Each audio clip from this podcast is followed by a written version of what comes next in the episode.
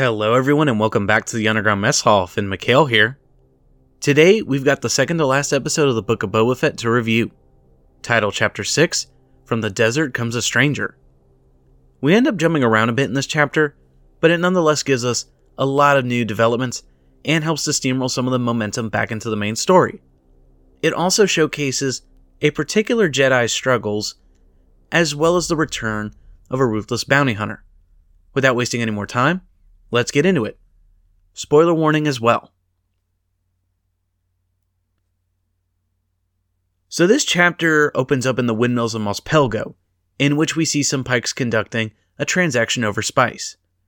Cobb Vanth shows up in order to flex some muscle and tells him that the spice trade isn't welcome here. He informs him that he's the marshal and offers to overlook it this one time if they stay out, to which the Pykes draw their blasters on him. Vanth quick draws and kills all but one and lets him go with his credits, but not the spice. He tells the Pyke that if anyone gets lost again in Mos Pelgo running spice, they'll be lost forever. We're now starting to see how far the spice trade is crossing over the planet of Tatooine, and we'll soon see the negative impacts and how severe they are. Before this, we cut over to Din Djarin exiting hyperspace and landing on a forest planet. He meets with R2D2 and asks to find Skywalker in order to visit Grogu. He's brought to a little clearing where some androids are building a small temple like building. Hmm, I wonder what that's for. Din wants to know where everyone is as an android builds a bench for him. R2 then shuts down, which frustrates Din, and so he takes a nap on the bench. We cut to see Luke training in meditation with Grogu. A frog comes by, and Grogu uses the Force in order to grab a quick snack. Luke catches him, and Grogu drops the frog, which escapes into the marsh. Luke then shows Grogu that he can lift all of the frogs in this little marsh, which astounds Grogu. Luke then decides to take a walk with Grogu, in which he talks to him about how he reminds him of Yoda. He recounts several things, such as Yoda's big heart, and one of his most well known teachings, size matters not. He then asks Grogu if he remembers anyone talking in that same manner at his home. Grogu doesn't really respond, so Luke then asks if he remembers home. Grogu then shows some sad expressions at this, so Luke asks if he wants to remember home. Luke then places his hand on his head, and Grogu begins to have a vision of the Jedi defending the temple from the clones after Order 66.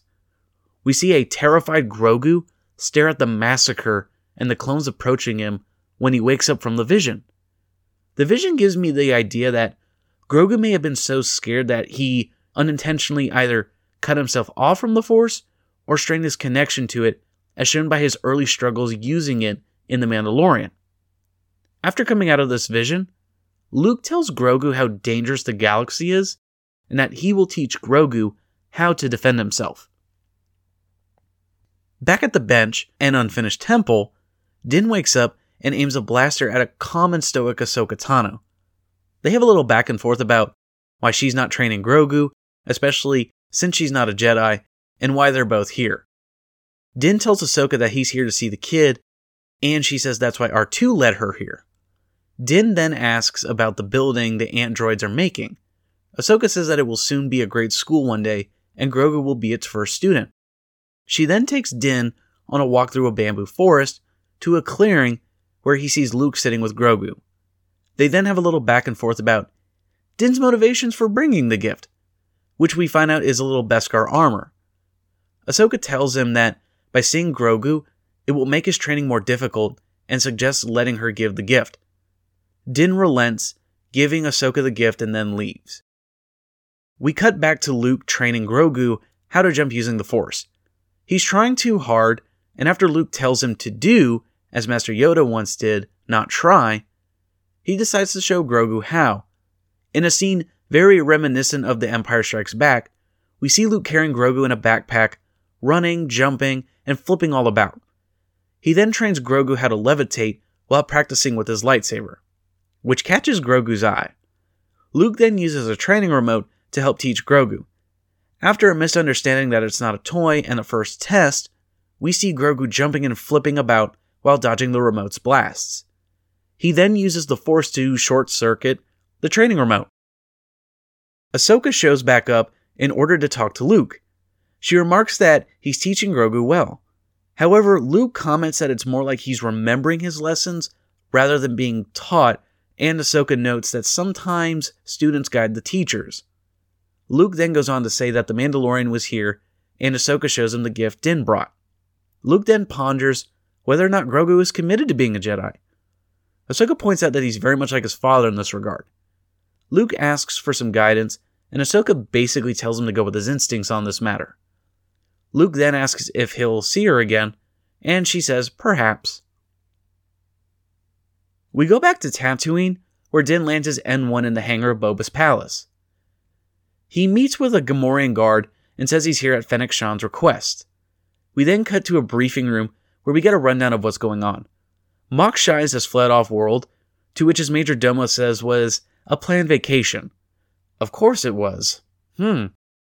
We see on the holo map where it appears the Pykes are gathering based on rumors throughout the city.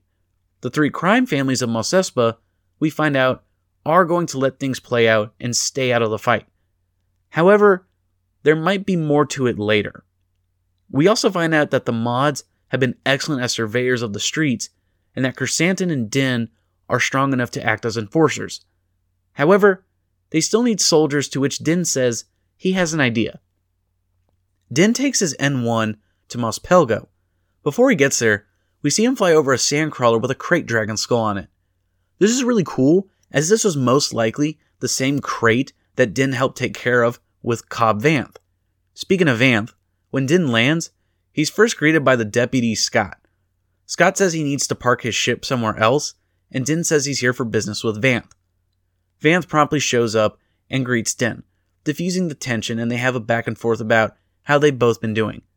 Vanth misses Grogu, and he's more careful after having given up his armor. They go into a bar and discuss helping Boba Fett. The Weequay bartender tells Din that the town is now called Freetown and that they don't want to have any part in this city folk fight. Din reminds him and Vanth that the citizens of Freetown are brave warriors, and Vanth decides to consider it. After Din leaves, though, is when everything starts to hit the fan. Vanth says to gather everyone up of fighting age, as it's becoming more and more clear that this fight is going to affect all of Tatooine, and no one's going to be able to really stay out of it. You're going to end up picking a side. As he says this, Cad Bane, I repeat, Cad Bane makes his return. He shows up as a representative of the Pyke Syndicate and offers to match Boba's offer if they stay out of the fight. Deputy Scott isn't really helping with this and says that the marshal isn't for sale. Vanth asks for Bane's name, and he responds that he should be careful where he sticks his nose. This back and forth continues for a bit, where Vanth basically says that Tatooine is closed for business, with Bane warning him about having given up the armor. How does he know this, interestingly, and not to trust Boba Fett? They then get into a shootout, with Vanth getting hit and Scott getting gunned down by Bane. As the townspeople rush to help Vanth, Bane walks away declaring that as long as the spice runs, everyone will be left alone as Tatooine belongs to the Pykes now. We then see two Pyke enforcers visit Sanctuary with a Camtono. They initially get served by a protocol droid, and Garsa Fwip takes notice. She sends two Twi'leks of her staff to offer a helmet cleaning. They refuse and then walk out without the Camtono. The protocol droid points this out, and Garsa immediately knows what's about to happen. All of a sudden, we cut to outside Sanctuary, and an explosion and flames erupt from inside. The final scene of this chapter returns to Luke and Grogu in the now completed temple building the androids were working on. Luke presents Grogu with two gifts the Beskar armor, which is more like a chainmail from Din, and Yoda's lightsaber. However, there is a catch to both of these choices. Luke tells Grogu that if he chooses the armor, he will give into attachment for those that he loves, and he will forsake the Jedi Code. If he chooses the lightsaber, though, he will be the first student of the new Jedi Order, but risks never seeing Din again, as it will take many years to master the Force. The chapter ends with Luke asking Grogu to decide and Grogu looking between the two options. Woo! So, we gained a lot of momentum back into this chapter, but also some interesting developments as well that are worth talking about. So, Grogu's training as well as Luke, because mind you, Luke is the new Grandmaster of the Jedi Order. And so, while it's helpful that Grogu is relearning his lessons, it's also helpful for Luke in order to tap into his memories on how they trained on the Jedi Temple. And I think this will be interesting going forward, depending on how The Mandalorian and the Book of Boba Fett continue this storyline. Then we have Grogu's choice. What's interesting though is like this is a catch 22, and this also kind of ties into my thoughts on Luke's method. If they're going to tie in the sequel trilogy to this, basically Luke's going to have to learn very early on that the old way of the Jedi, basically pre Galactic Civil War and during the Galactic Civil War, was dogmatic and wrong. This might be his first test, and it's possible Grogu might go back. I'm not sure. It can go either way. And then we have Ahsoka Tano's role. So she's not really a Jedi anymore, she's just a Force sensitive who can wield the Force. So, where she lies in all this will be interesting. She might return to the fold or she might not. I hope this gets fleshed out. So, we're going to have to wait and see. Back on Tatooine, though, the crime family's deals are very interesting. So, we see that under the threat of violence, which the Pykes have shown that they can carry out, after having taken it out on Sanctuary and also Boba's other territories, presumably, it's been shown that the Pykes are really going full force from this. So it might be a scenario where the three crime families only agreed to stay out and not to take payment from either, or maybe they did take payment from the Pykes. I don't know. We'll wait and see what next week's chapter brings us. It might pull a fast one in that one of the families betrayed Boba Fett, which will put the other two, or maybe one, depending on how many do it, in a weird pinch. We also have Cad Bane's return in all of this. So, the reason why this is major is because in the original Clone Wars series, not the Genndy Tartakovsky one, but the second one, which was headed by Dave Filoni and George Lucas, there was an unfinished episode where Boba Fett actually originally was supposed to kill Cad Bane. But because this was never finished, the canonicity of it was up in the air, and so Cad Bane was this character that was really cool and interesting and ruthless, but in the ether of Star Wars. So it's really cool that Favreau, Filoni, and Feige, mainly Filoni, I believe, pulled them back into the fold for this.